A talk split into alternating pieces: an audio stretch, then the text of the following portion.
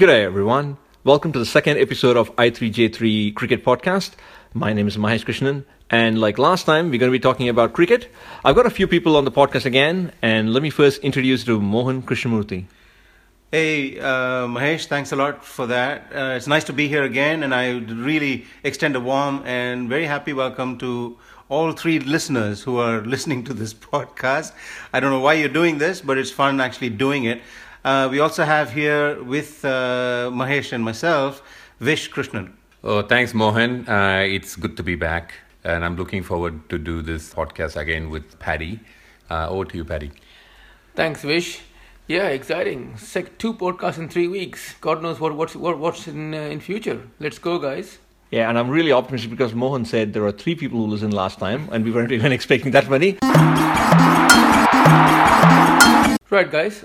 So this time, let let's go to my favorite cricketer, Virat Kohli, and I'd like to just focus a little bit on the Kohli that I've been tracking and watching uh, and etc. Uh, etc. Et over the last five to six years. Um, I reckon there's about three different areas in which Kohli has changed quite dramatically. Uh, the first one is his, his character from the super brat of 2011, where he was uh, having a go at the audience and the spectators, to the super cool, uh, urbane guy that's now posting popular tweets and stuff as a person. And then his batting technique, which has gone from a little bit one dimensional, aggressive, I'm, I'm, I'm here to take over approach to something more responsible that says I'm here to finish the job. And the third thing is is uh, leadership skills, which were pretty much non-existent before, where Dhoni had to just manage him pretty much every every over, to now somebody who actually thinks about the team in in a wholesome way, not as a playing eleven, but everyone that uh, reports him. What do you guys think? Yeah, Paddy, uh, this this is spot on. I think it's something that we really should be discussing in this podcast as fans of Indian cricket, but fans of cricket in general. The, the couple of things that I have to talk about here. First, I think if you if you look at his acclamation, it's actually worldwide. It's not restricted only to Indian cricket fans, and, and of course we as fans really like what he's doing and we even even those that are not one-eyed like to see him go out there and express himself and actually dominate every single opposition. Actually, very true there. I'll just put in for a minute, Mohan. So when he was scoring that 120, the first ODI against England, apparently Aaron Finch uh, he did tweet. actually tweeted him saying, Virat, you got to slow down. My cricket is not meant to be this easy. Exactly right. And it's not just fellow players who are showering him with this uh, admiration and acclamation. It's commentators and everyone else around the world who's doing that. So as a as mm-hmm. a player, he's clearly established himself as someone who's in the in a really truly purple patch.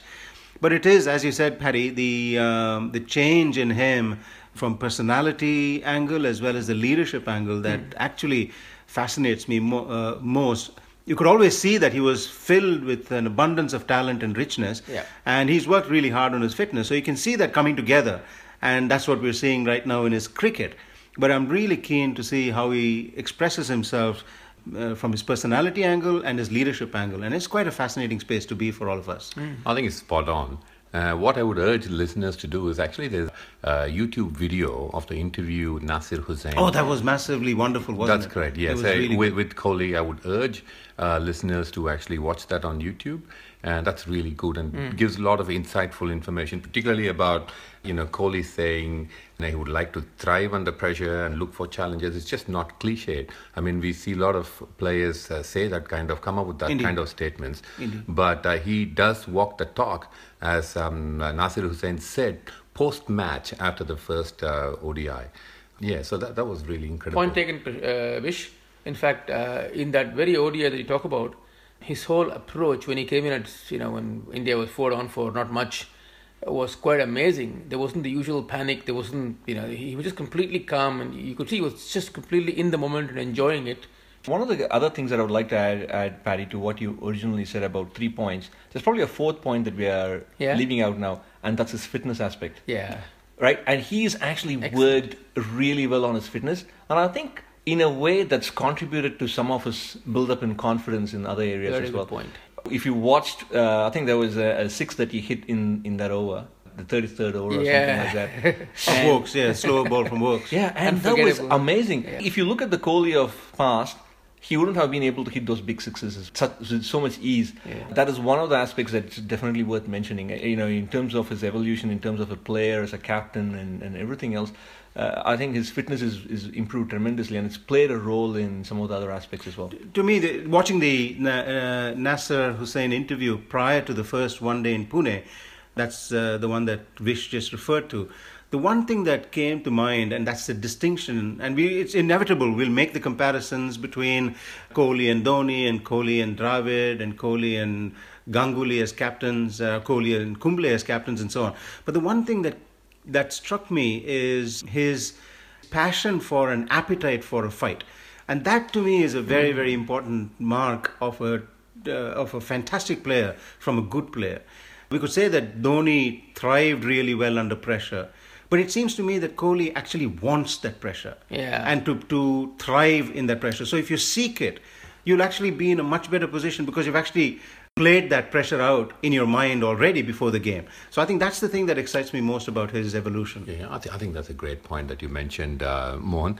Another one is that, uh, uh, you know, as part of um, Kohli's uh, metamorphosis, uh, is that he's, um, he's, he has said that Dhoni was still his captain. And I could actually see in the second ODI, when India were under pressure in the second half of, of the second innings, you know, Dhoni did a lot of field adjustments, and I thought Kohli was very comfortable. And every now and then, I could see Kohli engaging Dhoni uh, to get his advice on some little angles, which Whi- which- Dhoni is always brilliant, particularly in India, Yeah. particularly when the spinners are bowling. Which it wasn't. It wasn't only the field placings. Uh, it was also the bowling. In fact, there was a particular over, and I can't recall exactly which over it was. But Ashwin had one over to go in his ten-over spell, and that over, the there, there was at least about three or four minutes uh, when there were changes and changes and more changes. Uh, first, the ball went to Ashwin, and then uh, immediately after that, Kohli and Dhoni had a conversation, and it went to Hardik Pandya, who removed his sweater and handed it over to the umpire, and then another conversation ensued, and ultimately, Jasprit uh, Bumrah uh, bowled that over. And this is conversations between Kohli and Dhoni, so it's it's it's it's a situation that he's not been in as a leader, and is quite happy to fall back on the experience and men- mentorship of Dhoni, which is good, I think, I for mean, Indian that, cricket. That's a great point, guys. Um, in fact, it, it's something that's uh, something that I've thought a lot about because I'm, I'm a huge fan of Dhoni, the, the person, not so much the cricketer. And uh, I've always watched a lot closely what Kohli tried to learn from Dhoni because they were the polar opposites in terms of temperament. I mean, one guy is completely impassive. You, looking at his face, you couldn't tell whether the team was winning or losing. The other guy is like watching a movie. You know, every minute there's a flicker of uh, range of expressions. And watching this guy go from being a brat out of control and learning from Dhoni. And early on, he actually made a statement back in I think 2013 where he said, "I'm just watching and learning from Dhoni. You know how to play a test match, how to play a cricket match. Sorry."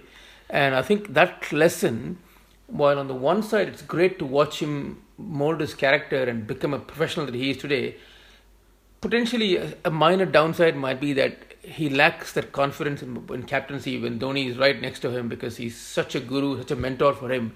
But hopefully, you know, given the kind of guy Dhoni is, that's not going to be a negative factor. It's going to be uh, Exactly. something that he's going to learn from. Indeed, indeed. And I don't think Dhoni is trying to dominate the situation over there by Exactly. expressing his view on uh, or, or insisting on his view on, on Kohli. And, and nor So does I think Kohli, that's good. And nor does Kohli have the, the ego to basically uh, let it get in the way. Exactly. I think one of the key things, right, is that when you think about captaincy and evolution and so on, there are two aspects to it. Uh, one is about leadership, which is you know how you uh, rally your troops, and and for that you need a respect of your fellow players, and I think Kohli has that. The second thing is the cricketing brain. You know, how do you set fields? You know, the bowling changes Yeah. and all those kind of things. That'll come. Yeah, and and Kohli uh, is, seems to be getting that as well. I mean, it's it's a journey. I mean, we cannot say that you know he's only been a captain for a short while. Yeah. And I think he's got the the signs are really good, Yeah. in my opinion. And I think he's going to make a, a brilliant captain for India.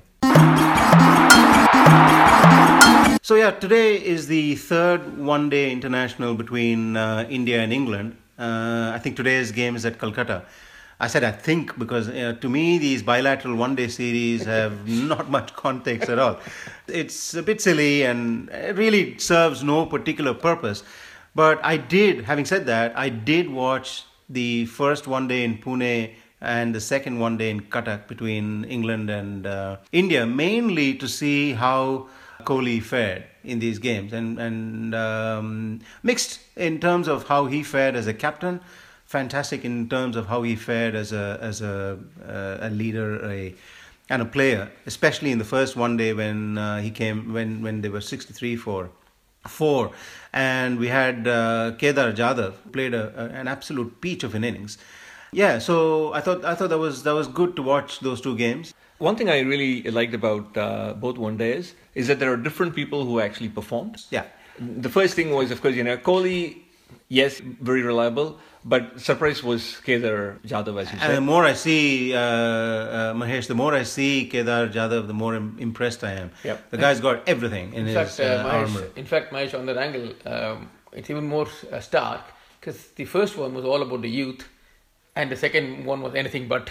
It was, quite, a, quite a contrast. But anyway, back to the point you're making. Yeah, and in the, in the second one there, as, as you said, uh, it was effectively uh, Dhoni and Yuvraj show. And I know in the last podcast we were questioning whether uh, Yuvraj Yuvraj's selection was uh, was was the right choice. And he he you know, he, he had a good 150 uh, runs in the match Under pressure. Under let's not let's not forget. yeah, under I mean, pressure. And uh, even in the first one there, he, the first scoring shot was a six, and Yep. it, was, it was pretty good. So he's got the confidence.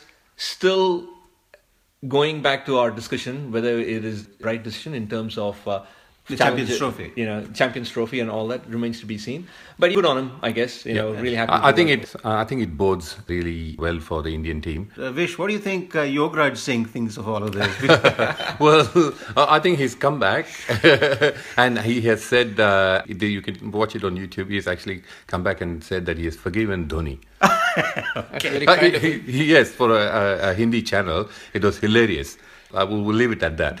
But, we, we- we have all we sh- sorts of people in this world, and he's one of them. Yeah, I, I have to say one thing though, being a, a former fan of Yu- uh, Yuvraj, uh, one of the things I admired about Yuvraj in the days when he came in was he brought a new uh, level of energy and fitness and speed into the game, which was way above the teams. Yep. It was a bit sad to see him on the other side of the average line this time.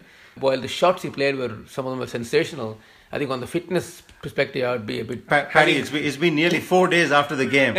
I'm still trying to unsee a particular particular Yes. visual of Yuvraj taking his shirt off. I'm, I'm still I'm still suffering from Yes, that. in- there's that been a few particular comments visual. about that, hasn't there?